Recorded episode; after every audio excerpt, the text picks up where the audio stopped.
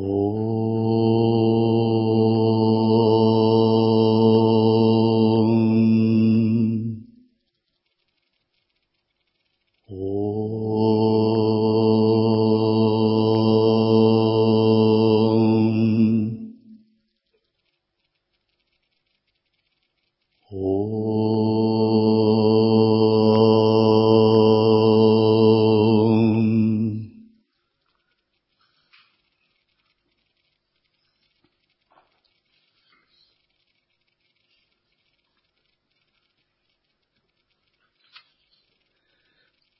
Текст Виданта Панчадаши Святого Видярания. Разъяснение трех главных принципов.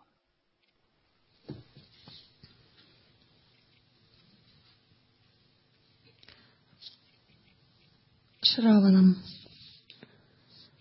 Шраванам – это исследование, предпринимаемое для того, чтобы раскрыть истинное значение – и важность утверждений Шрути. Оно состоит из учения, объясняемого компетентным мастером, где раскрывается истинная природа человека, о которой говорят Шрути. Считается, что мастер, который объясняет природу Шраваны, должен обладать качествами Шротрием и Брахмаништха. Шротри означает Шравана, связь со священными текстами, с писаниями. То есть он владеет знанием, пониманием методологии, философии, философских текстов, передачей. Брахмаништха происходит от слова брахман, что означает безграничность, величие, расширение. И ништха – устойчивость. То есть тот, кто познал свою безграничность и тождество с Абсолютом, и устойчив в этом – и когда тот, кто обладает качествами шротриями брахмаништхам, объясняет ученику природу реальности, это называется шравана. Шравана при этом бывает обычной языковой. Тогда речь гуру становится средством освобождения, зарождения вичары, вивеки и вайраги и устранения неведения. Но она должна анализироваться аналитически с позиции логики и ума, с тем, чтобы логически придя к каким-то выводам, осуществить изменение ценностей и восприятия. Другой тип шраваны – так называемый апарокшанубхоти. Это прямое незаочное постижение, когда через слова нужно проникнуть в тонкую, внемысленную реальность интуитивно просто настроившись на принцип присутствия, на бхаву, на то, что лежит за словами, мгновенно понять смысл того, о чем говорится. Этот тип шраваны более сложный, предполагает более высокую подготовку ученика.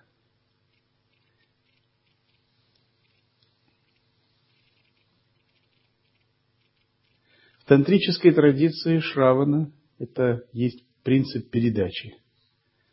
При этом она бывает внемыслимой, символической или устной.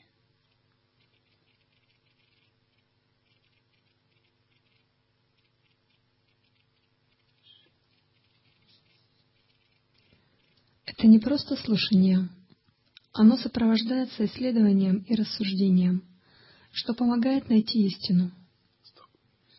Вначале мы должны очень хорошо тренировать свой ум – мы не должны думать, о, это ум, это концепции, их надо отбросить. Мы должны использовать ум для анализа. Мы должны провести много-много анализа.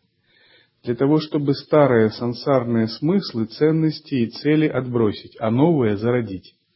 Если мы не проведем такую аналитическую работу, попробуем сразу как-то прыгнуть в осознанность, в неконцептуальность, то какие-то вещи, возможно, останутся незавершенными, непроработанными. Например, аналитическая медитация с помощью логики хороша, чтобы понять четыре осознанности. Этот мир непостоянен. Вы делаете анализ. Да, этот мир действительно непостоянен. Несколько лет назад оставил тело Махариши Махиш Йоги, глава организации ТМ Махариши. Шримат Джинир Маладеви, глава организации Сахаджи Йога, известный в СНГ. Санта Карсинг, носитель передачи сикхов, которые медитируют на свет и звук. Шри Чинмой, всемирно известный учитель. Вы размышляете над этими фактами всего за три года последних. Приходите к выводу, если великие учителя, святые, подвержены непостоянству, то все остальные люди тоже подвержены. Значит, этот мир непостоянен. Тогда вы сразу переходите. Значит, я должен понять, что в этом мире есть закон кармы. Все ему подвержены. У меня есть драгоценное человеческое рождение. И я должен его использовать, чтобы произойти страдания, которые вызываются непостоянством, законом кармы. Вы проводите анализ, и четыре осознанности постепенно зарождают в вас вивеку, анализ, способность понимать, вайрагию, отрешение, отрешение от иллюзий, желание не следовать за иллюзиями. Вивека, развлечение, анализ для садху также важен, как и тхьяна, медитация. Сама по себе тхьяна, медитация, вводит в глубокие слои сознания. Но мы должны уметь отличать одно от другого. И с самого начала зарождать в себе аналитическое мышление. Аналитическое мышление означает способность наблюдать, анализировать, обобщать, делать выводы, принимать решения – добиваться их исполнения и затем переходить на новый уровень. И сначала, пока в нас не выработано прямое, неконцептуальное видение с помощью обнаженного осознавания, присущее садху, ситхам, то есть саттарка логика, парасаттарка логика, мы должны оперировать тем, что у нас есть, обычным аналитическим умом выполнять такой анализ и приближаться к нечеткой логике. Ситхи не занимаются анализом, подобно обычным людям. У них есть духовное зрение, и у них есть праджня, интуитивное проникновение, и встроенное уже вивека, ясность, понимание. Но обычным людям это необходимо, чтобы принимать правильные решения. Весь этот анализ и есть Шравана. Гуру объясняет ученику некоторые вещи. Например, понятие Брахман, Ишвара, Джива, Майя и Авидья. И ученик с помощью логики, анализа, опоры на слова гуру, на священные тексты, должен научиться понимать некоторые истины Адвайта Веданты, что в воззрении все есть Брахман, но есть майя. Майя – это манифестация Брахмана, которая проявляется как сад Читананда. Есть Ишвара, как владыка этой майи. Например, Бхагаванда Татрия, Брахма-творец. И Ишвара творит Вселенную для джив. Есть дживы, души, ограниченные майей. И в отличие от Ишвары, дживы не контролируют реальность, потому что их карма такова, что их внутренняя светоносность, сатва, подавлена тамасом и раджасом. И дживы пребывают в Авидии, в неведении, а Ишвара не пребывает в Авидии, он является формой, тонкой формой Майи. И Ишвара, и Джива, все они являются упадхи, сосудами Абсолюта – но джива – это ограниченный, страдающий упадхи. А Ишвара – это владыка Майя, неограниченный, не страдающий упадхи. И с помощью такого анализа ученик сначала должен понять свое положение как джива, управляемое законами Ишвары, находящееся в Майе, в Авидье. Он должен понять, что он, как Джива, тождественен Ишваре. Он и Ишвара в воззрении одно, но его энергия отлична. То есть он должен приблизиться к понятиям Вишиштадвайты. Вот то, что я объясняю, это не Адвайта, это Вишиштадвайта. А затем, слушая наставления гуру и толкование таких махаваки, как Татвамаси, Ахам Брахмасми, Праджнянам Брахма, Брахман Саджагат Митхе, он должен пойти еще дальше.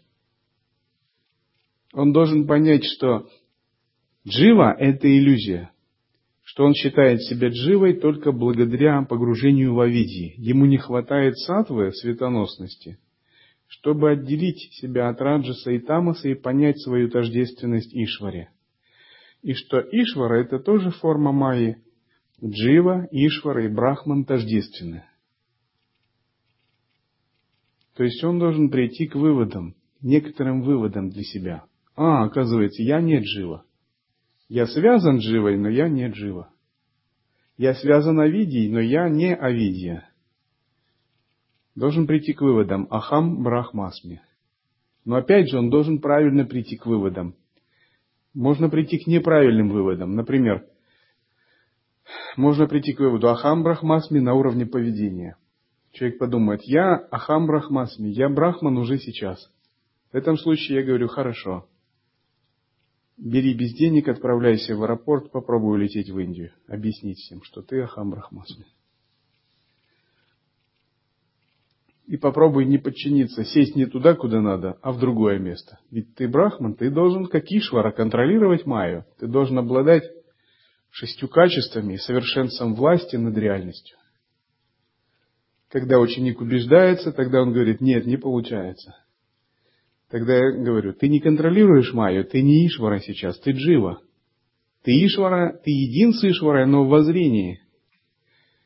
Ты Ишвара и Брахман в воззрении едины, но в относительном ты пока связан Дживой. Ты связан Майей и ты связан Авидией. И ты должен это произойти. Вот тогда у ученика возникает понимание, а, оказывается, я брахман, но я брахман во зрении, в поведении и в энергии я еще это не реализовал. И я должен пройти путь, чтобы растворить дживу. Я должен подавить, очистить тамас и раджас, чтобы пробудить сатву и освободиться от авидии. А потом я должен выйти даже за сатву, чтобы преодолеть майю. Вот когда ученик так рассуждает, примерно такой ход у него мыслей, он уже созрел для лая-йоги, для созерцания он уже не сделает разных прискорбных ошибок, не впадет в состояние двайты, не будет иметь низкое воззрение двайты, вишишта двайты. Но он не впадет и в нигилизм. Он не будет думать, что он брахман со всех сторон реализованный на уровне поведения. У него все четко выстроится, система приоритетов. И после этого он может уже приступать к созерцательной практике. Это означает, что шравана выполнена, манана произошла, можно входить в нидитхьясану. Этернализм устранен.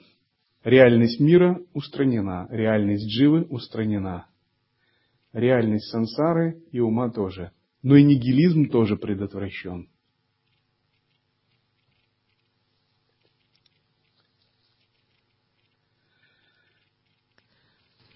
Существует способ исследования на примере Махаваки. Погромче, погромче. На примере Махаваки Тат Вам Аси. Сначала рассматриваются дословные значения Тат и Твам. Обнаруживается, что при использовании дословного значения предложения в целом не имеет смысла. Поэтому благодаря использованию Бхагататьялакшна в Ритте устанавливается тождественность Тат и Твам. Итхам, что значит, подразумевается, что такой способ исследования может быть применен для раскрытия значения любой другой махаваки. Тат, твам, аси означает ты есть то. То – это Парабрахман. То – это не Ишвара. Это сам Парабрахман, формой которого является Ишвара. Ты сам – это Джива. И сущность этой Махаваки указывает на то, что Джива тождественна Брахману. И она тождественна Ишваре по умолчанию. Ишвара – это тоже Брахман. Ишвара не обладает самобытием. Ишвара – это тоже Брахман, это его и Джива, и Ишвара – творческие манифестации. Однако Ишвара чист и гораздо более могущественен. Это чистейшая беспримесная сатва, которая одухотворяется Брахманом. Но это все-таки прокрити. То есть прокрити – это первоматерия, материальная энергия, материальная манифестация. И Джива, и Ишвара. Сам же Брахман трансцендентен. Он вне своей манифестации. Иногда это смешивают и говорят, Брахман – это Садчитананда. Однако уж если так строго говорить, Садчитананда – это манифестация Брахмана, это способ его оценить через его первоматерию, а сам Брахман вне гун, вне качеств, вне категорий. Он еще выше, еще глубже.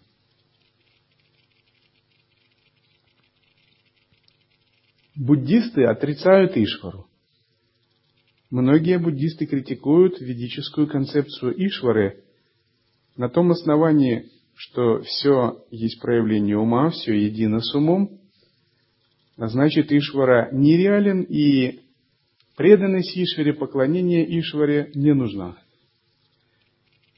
Но на самом деле адвайтисты, они очень хорошо все объясняют. Они говорят, что Ишвара – это тот же Брахман. Он не существует сам по себе. Он есть манифестация Брахмана. И Васиштха, йога Васиштха говорит, даже Брахма нереален. То есть у Брахмы нет понятия «я сам по себе». У Брахмы есть понятие «я абсолют». Но Брахма есть манифестация Брахмана. И как манифестация Ишвара также реален. Если мы признаем что-то в сансаре, то и Брахма также реален. Вселенная не может быть без Творца. Программа не может быть без программиста. Любая сложная мандала не может быть без Создателя.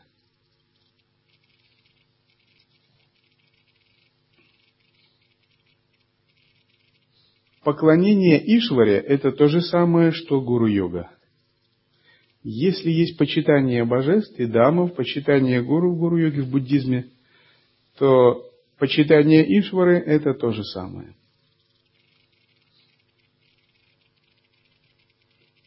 Ведическая теория, ведическая философия говорит всегда, что у любой мандалы есть Творец. Но этот Творец не есть сам по себе. То есть ничто в ведической теории не наделяется этернализмом. Однако это и не нигилизм, который отрицает субъективность проявления, самодостаточность сознания в творении. У любой гениальной системы есть автор. У любой картины есть автор. У любого музыкального произведения есть композитор. Говорить, что картина вышла из пустоты, говорить, что музыкальное произведение возникло из пустоты, игнорируя ее автора. Это означает не совсем понимать принцип мандалы, принцип мандалишвара. То есть не совсем ясно понимать принципы манифестации. Манифестация осуществляется всегда через творческое сознание, которое неотделимо от Брахмана, но наделено функцией. И Брахма – это такая совершенная функция.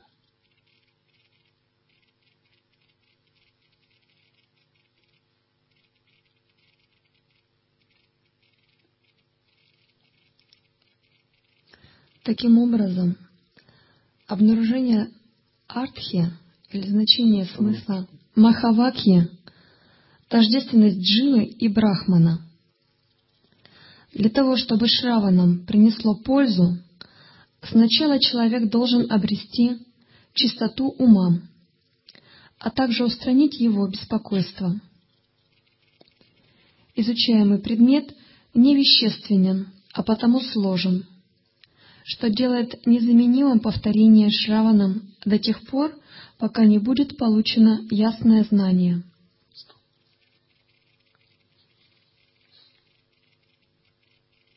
Десятки лет учителя читают одно и то же. Вивека, три главных правила. Потому что процесс передачи знания в ведической культуре – это не процесс по все время получения новых знаний. Когда вам сегодня дают эту информацию, завтра эту, и ум кормится, постоянно подпитывается некими новыми событиями, логическими знаниями. В ведической культуре процесс передания знаний – это годами углубление в одно и то же. То есть пройдет 10 лет, 20 лет, и гуру вам будет говорить одно и то же. Может быть, будут нюансы только, некоторые нюансы философии, но это будет глубже, еще глубже и глубже еще. То есть это не есть некие новые знания снаружи оторванные от этих. Это все время углубление и углубление. Таким же образом и созерцание это тоже не есть некие установки ума. Это пребывание в одном состоянии, но углубление и углубление. Даже Бог Кришна повторяет те же самые слова в нескольких местах Бхагавад-гиты. Следующим после Шравана является правильное понимание необходимости такого исследования – мананом. Существует достаточно причин для возникновения сомнений касающихся содержания шрути. Наше восприятие убеждает нас в реальности мира, в то время как Веданта уверенно заявляет, что существует лишь один Нирвикальпа Брахман. Нет места существованию другой реальной вещи, кроме Брахмана. Также кажется, что Джива и Ишвара абсолютно различны – как нам относиться к этим противоречиям между нашими ощущениями и утверждениями Шрути? Поэтому обязательно нужно проверять эти утверждения рассуждением, чтобы рассеять сомнения. Этот процесс рассуждения называется мананом. При помощи рассуждения возникает возможность ясного понимания – Весь процесс анализирования называется мананом. Если мананом предназначено для устранения сомнений по поводу знания, содержащегося в шруте, то каким образом ветерания Муни сначала прибегнул к мананам, а затем к шраванам?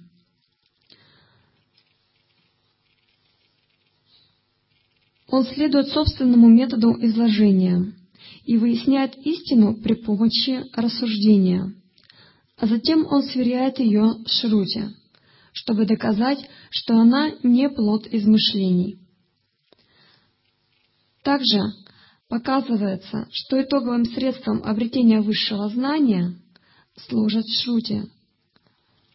Плод рассуждений соответствует содержанию Шрути, а сами рассуждения способствуют лучшему пониманию. Правильное обучение использует как мананам, так и шраванам. И тем не менее, если возникают какие-либо сомнения, их можно рассеять либо при помощи собственных рассуждений, либо при помощи беседы с другими учениками или учителем.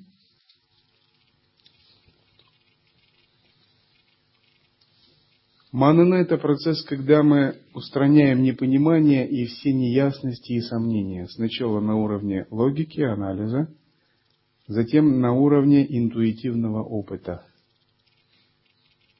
Например, у нас есть неясность, возникает желание, что с ним делать. Правильно ли подавлять желание, испытывать его, или оставить его как есть, или перевести его в фантазию, или сделать объектом пристального внимания зарождения раскаяния и отвращения к желанию. Вы проясняете с помощью анализа.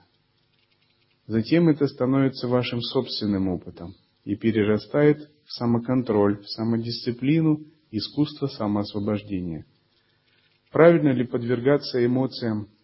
Правильно ли подпадать под концептуальное мышление? И какова роль концептуального мышления? Имеет ли право концептуальное мышление на жизнь? Или оно должно просто отвергаться? В каком контексте можно использовать концепции? Все это объект пристальной мананы. И мы должны как бы просканировать все, что внутри нас есть. Читу, манас, будхи, ахамгару. Всю нашу, все наше программное обеспечение проанализировать. Что оставить, что отбросить, что развивать и поощрять, а что блокировать, что является вирусом, вредоносным программным обеспечением, а что благоприятно и нам помогает. Мы должны выработать новую концепцию жизни, как садху. Мы должны уже перестать думать сансарными мыслями, стереотипным сансарным светским мышлением и начать осознавать себя как садху. То есть мы должны проделать большую внутреннюю работу, пересмотреть свои жизненные ценности, планы, цели, установки и выработать внутри себя новую позицию, позицию садху, идущему по пути Адвайта Веданты, позицию джняны.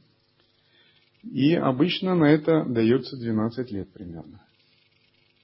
Чтобы посмотреть на мир глазами уже не светского человека, а через воззрение, медитацию и поведение. Так как смотрит на мир садху, следующий в школе Адвайта Веданты, традиции Иши или ситхов. И этот взгляд, он выработается только тогда, когда мы проведем больш, большой анализ. Это в мобильной связи есть такое понятие перепрошивка. Вы покупаете телефон, а затем туда еще надо закачать разное программное обеспечение для удобства пользования. И вот, чтобы стать садху, надо сделать себе такую внутреннюю перепрошивку, пересмотр своего внутреннего программного обеспечения. Если же мы ее не сделаем, попытаемся практиковать и понимать истины Адвайты с таким старым умом, скорее всего, это не будет работать. Все это процессы манна, манна. Анализ, прояснение. Это подобно тому, как у вас появился фонарик, и этот фонарик олицетворяет духовное знание – и вы никогда не спускались в разные подвалы своего дома и не открывали разные комнаты в своем доме. Вы с этим фонариком должны осветить и все увидеть там. И вы должны посмотреть, какие там есть вещи, и какие выбросить, какие оставить. Какие комнаты, может быть, запереть вообще. Лишь Раванам дает знание, уничтожая невежество. На самом деле знание о данной вещи обретается благодаря средствам познания и ничему иному. Прамана. Веданта в словесной форме – это прамана для познания себя при помощи шраванам. Если обучение правильно, но знание не раскрывается, несмотря на постоянное шраванам, Человек не должен поспешно делать вывод о неэффективности веданты или считать себя неспособным. В этой ситуации требуется посмотреть, как реагирует ум на прамана веданты.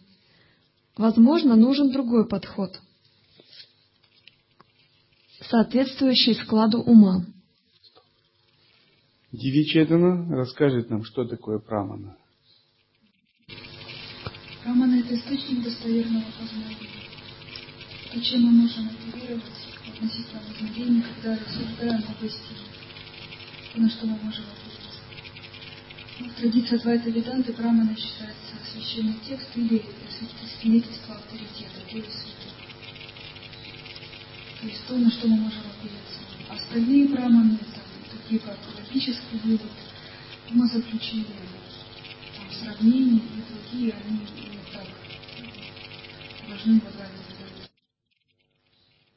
Итак, достоверные источники познания.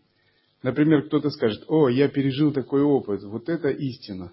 Вы должны сказать, не-не-не, подожди, подожди. Это не прамана. Или вы прочитали какую-то книжку, очень интересную, какого-нибудь издательства, эзотерическая литература. Она вас вдохновила. Но э, умный садху скажет, подожди, мало ли что в книжках пишут. Достоверность, авторитетные знания. Не все то золото, что блестит, не на все надо опираться. И ведическая культура выработала методологию. И эта методология передается от учителя к ученику, она довольно строгая, она обеспечивает качество духовной передачи, сохранение глубины духовных знаний. И в этом контексте Шравана, то есть толкование, получаемое от авторитета, в данном случае своего коренного гуру, или священного текста, есть прамана. Это опорное знание, на которое вы можете опираться. Правильнее всего найти изъяны и исправить их, чтобы устранить препятствия к получению знания. После этого нужно применить ту же веданту праманы. Например, такой орган восприятия, как глаз, направленный на объекты, должен видеть формы. Инструмент под названием глаз, несущий информацию уму, действует как прамана для восприятия форм. Тем не менее, если когда глаза направлены на объекты, они невидимы то существует вероятность, что глаза нездоровы. Возможно, что они нуждаются в очках. Возможно, это катаракта или не действуют зрительные нервы. Нужно исправить дефект, ведь только при помощи глаз можно воспринять формы. Например, уши нельзя использовать, чтобы видеть. Дефекты ума таковы. Мало Викшепа и Аварана. Они могут быть исправлены при помощи следующих средств. Мало. Результат от хармичного, неправедного поведения в прошлых жизнях вызывает эффект противодействия, мешающий человеку стремиться к поиску самопознания.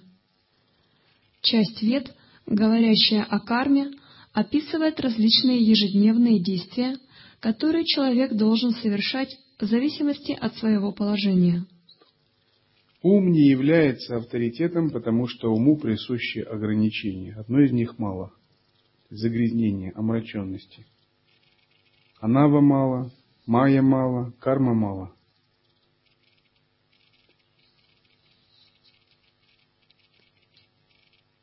Когда они выполняются правильно, их считают карма-йогой – они помогают устранить препятствия, делая ум спокойным и собранным.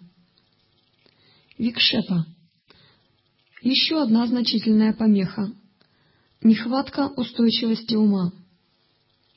Различные упасаны, соответствующие части вет, это средство достижения устойчивости ума. Аварана. Даже после того, как предыдущие два дефекта устранены, Знание собственной истинной природы нельзя обрести просто так. Мешает невежество, которое служит вуалью, аварана, скрывающей истинное «я». Невежество может быть уничтожено только при помощи познания себя, для которого средством служит шраваном, как мы уже видели. Как только это невежество уничтожено, истинная природа «я» То есть принцип знания проявляется спонтанно.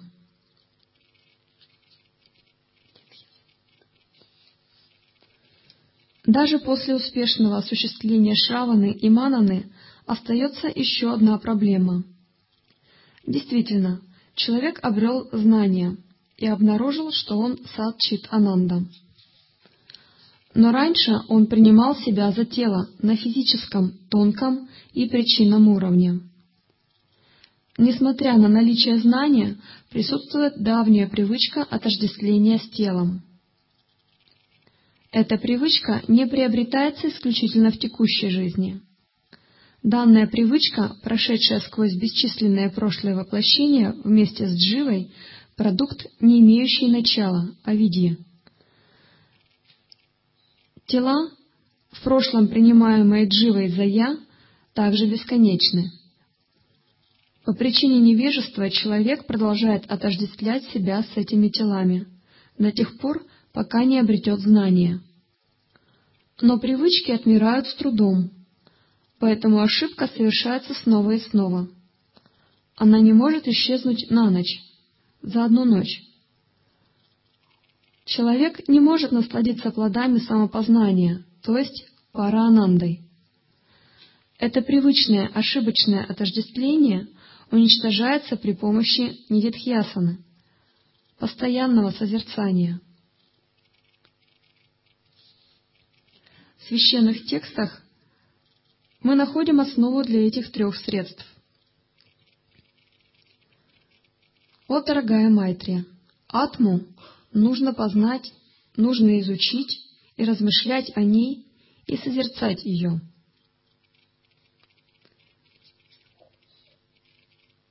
Дается описание Нитхьясаны. Это устойчивость ума, фиксированного на предмете, то есть брахмане, порождающим сомнения, рассеиваемые при помощи двух шраваны и мананы. Это и называется нидитхьясана.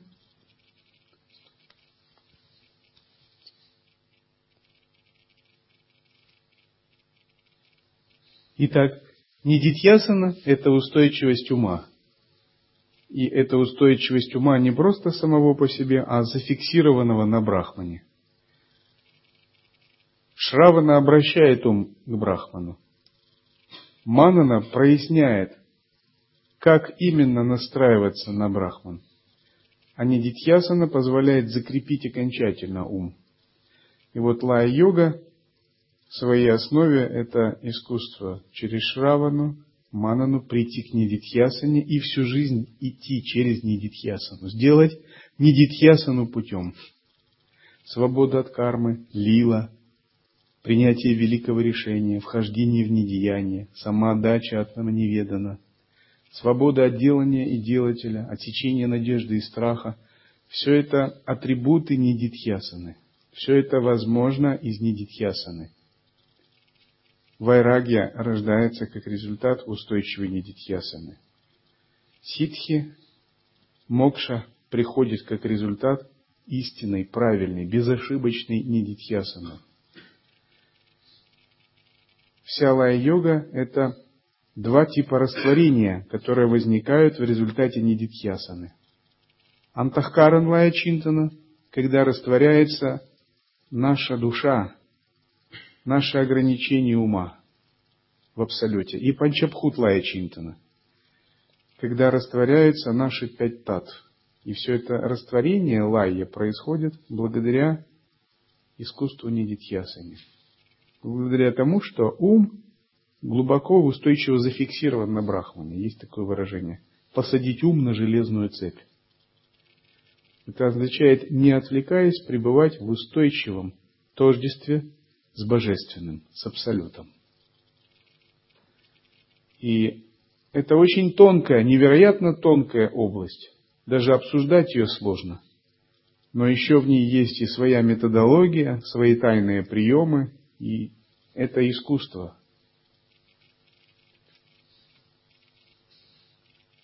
В Веданте мы часто встречаем слова Нидитхьясана и Тхьяна.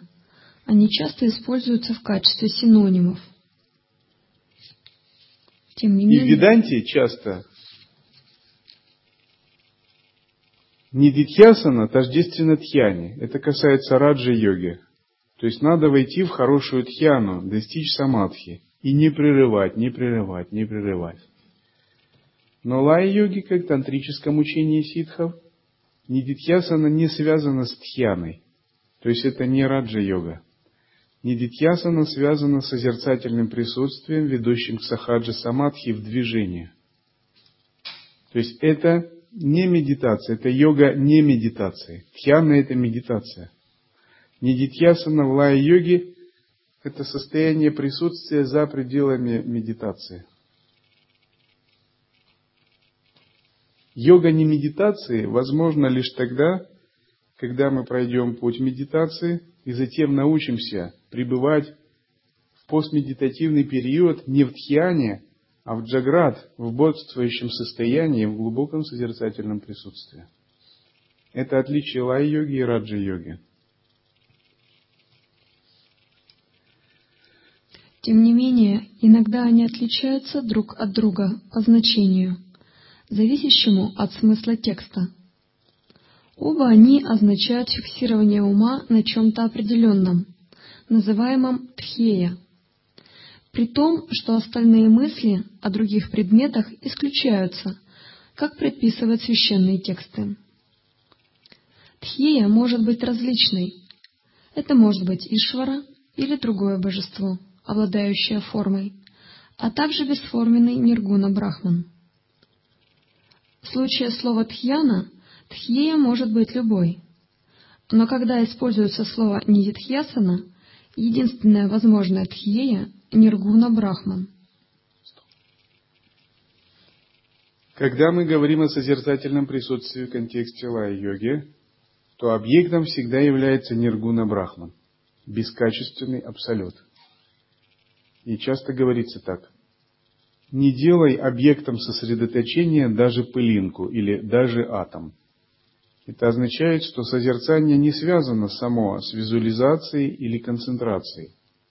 Созерцание – это распахнутый ум, в котором нет точки фиксации.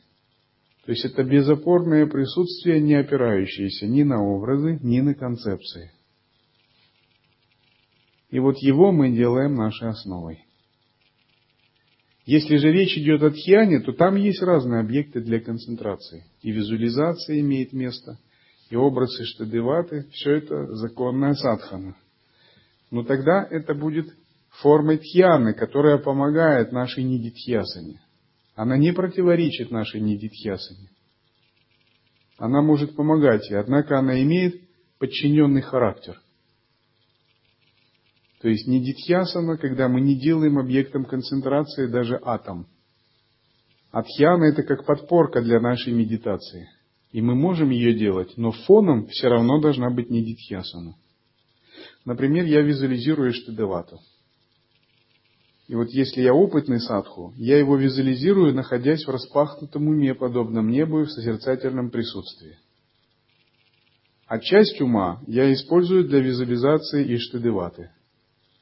И в состоянии распахнутости я и Иштадевата едины, реализуется Адвайта. Но как метод я использую визуализацию Иштадеваты, чтобы углубить вот это мое состояние распахнутости, чтобы силу вот этой распахнутости углубить. А если у меня нет распахнутости, и если я не созерцаю, а просто визуализирую Штадевату, делаю его объектом тхьяны, это уже будет раджа-йога.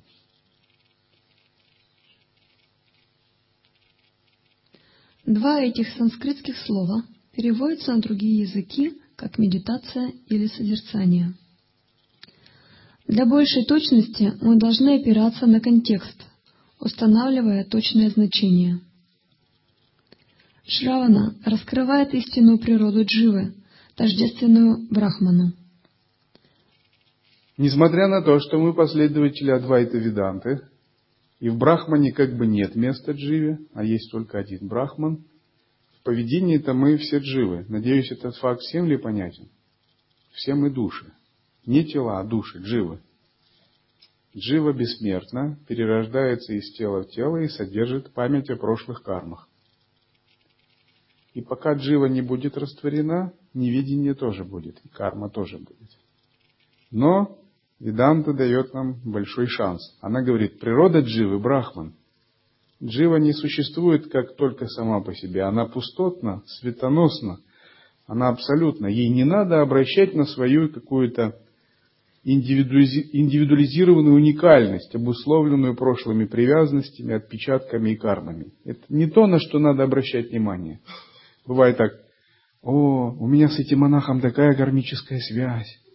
А с этой монахиней, наверное, мы были тоже в прошлой жизни кем-то. Все это джива, это индивидуализированные отпечатки самскары. Не занимайтесь этим, это ерунда все. У вас у всех были миллиарды кармических связей друг с другом. Все вы были друг другу матерями, отцами, братьями, сестрами, врагами, друзьями, мужьями, женами. И не только в телах людей, а и в телах самок и самцов. Потому что мы как бы рождаемся длительное время на земле. И Ишвара каждым живым существам с родственными кармами отводит некая область для очистки, отмывки их карм. Он создает Вселенную в соответствии с кармическими тенденциями джив. И в этой Вселенной они отрабатывают эти кармы. Но это все майя, это все форма сансары, это не то, на что надо обращать внимание вообще. Какая разница? Главное, Джива должна понять, она не Джива, она Брахман, она светоносна, она пустотна. И вот на это и надо опираться, это надо развивать, остальное игнорировать. Это называется жевание пережеванного. То есть сансара есть всегда жевание пережеванного.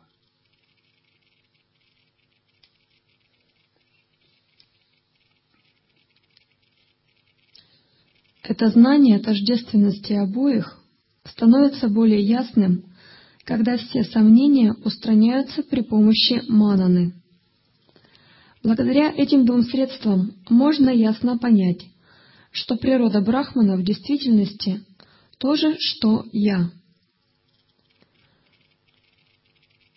Артха в отрывке означает «брахман», сомнения относительно которого уничтожены, как показывает предлог «нир».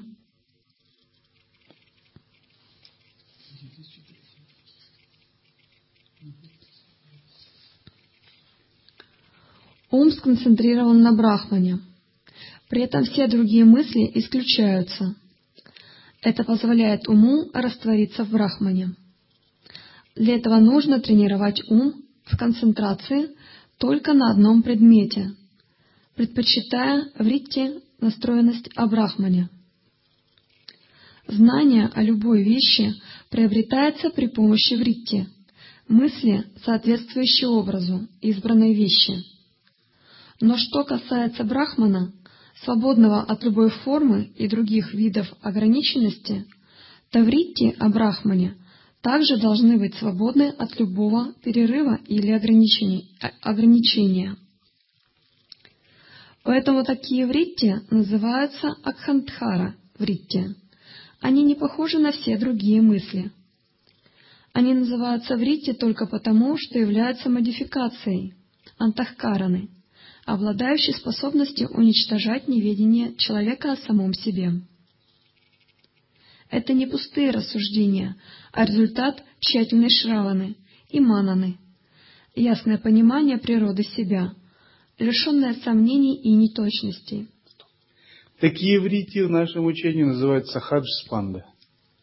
Сахадж-спанда означает вибрация, которая исходит из нашей естественной природы. Это вибрация, которая обеспечивает нам проникающую мудрость.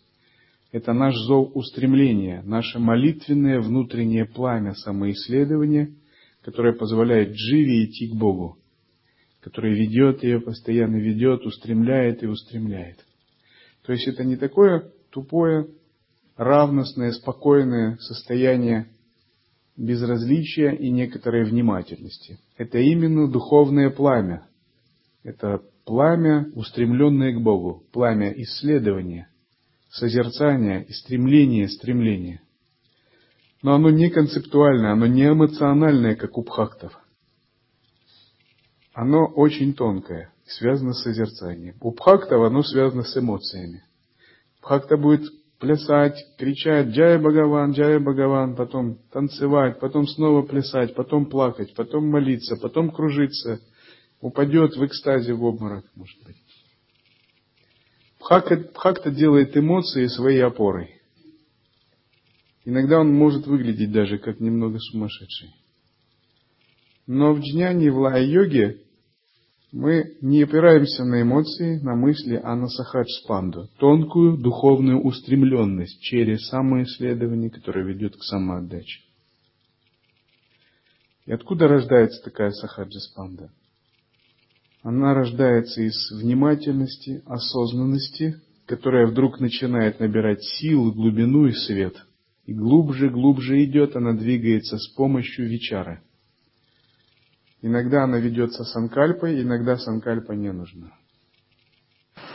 Скажите, вот расширяется состояние, э, когда не делается объектом созерцания даже пылинки, вот говорите, и в этом состоянии э, как бы созерцается Иштадевата, и разве как бы, вот само это состояние, ну, само себя не углубляет, а нужен еще Иштадевата? Ага, конечно нужен. Потому что оно само себя будет углублять без опоры на дополнительные методы, такие как Санкальпа, Иштадевата и прочее, у вас после 72 лет созерцания. Сейчас все нужно. Еще я вам скажу, почему это нужно. Потому что в тонком мире мы наталкиваемся на очень плотные объекты нашей кармы. Во Вселенной тонкого мира мы еще наталкиваемся на разные разумные существа, которые имеют свои цели, свою этику и логику и могут противостоять нам.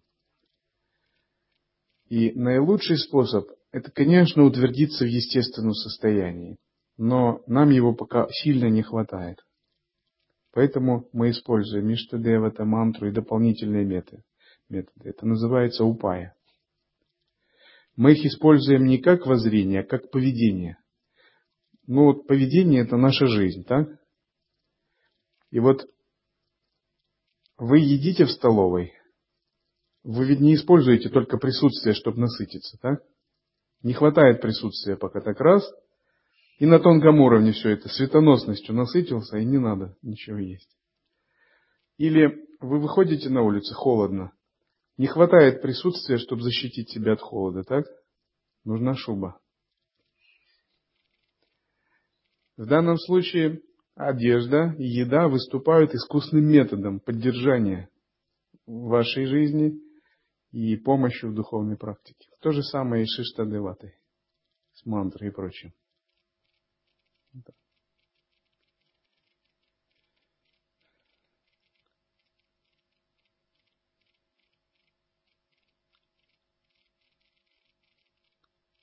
Ну, еще такой пример. В Нижний Ровгород вы передвигаетесь силой присутствия? Нет. А кто вас возит? Анантабхава.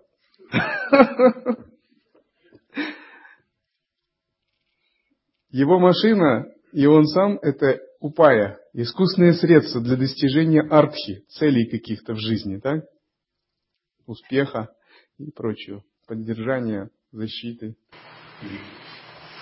А как вот если э, Джива тождественно Ишваре, но вот сразу пытается, ну, что ли, запрыгнуть на верхнюю ступеньку, когда я э, пытаюсь как-то там, э, ну, думать о дататрее, какие-то его качества, там, э, бесконечность и прочее, там, все это это сразу я пытаюсь вот на, в это состояние, что ли, запрыгнуть. Так ведь не получится, надо через медитацию, а потом вот эти вот состояния, которые из пустоты будут возникать, они будут моим сознанием, ну, как-то идентифицироваться, как божества или что-то еще такое.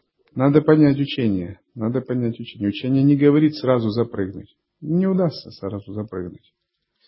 Учение говорит, надо использовать метод и постепенно через метод призывать благословение, выполнять трансформацию и наращивать свои разные шакти. Джнянна шакти, ичха шакти, крия шакти. Дживе сразу не удастся стать тождественным Ишваре, разве что только в мечтах. Да? Потому что у Дживы другое соотношение гун, татв. Ей надо подавить и очистить тамас и раджас и пробудить светоносность с помощью светоносности наращивать свои шакти и освобождаться постепенно, постепенно от майи. Прыжок мгновенный осуществляется только в воззрении, но не в поведении и не в медитации. Кроме как, ну, что стараться, вот, что еще можно, может быть, какие-то искусственные средства есть, чтобы вот мотивацию именно повысить ясность, пониманию, учению. Mm. Вот. Есть ли какие-то здесь моменты, кроме как того, что нужно просто стараться? Изучать тексты и писать трактаты, как подношение богини Сарасвати, чтобы улучшить вивеку. Это хорошо помогает жизни. То, что вы написали и поднесли, вложив туда собственную как бы душу, улучшает вашу судьбу и дарует вам некие прозрения тонкие.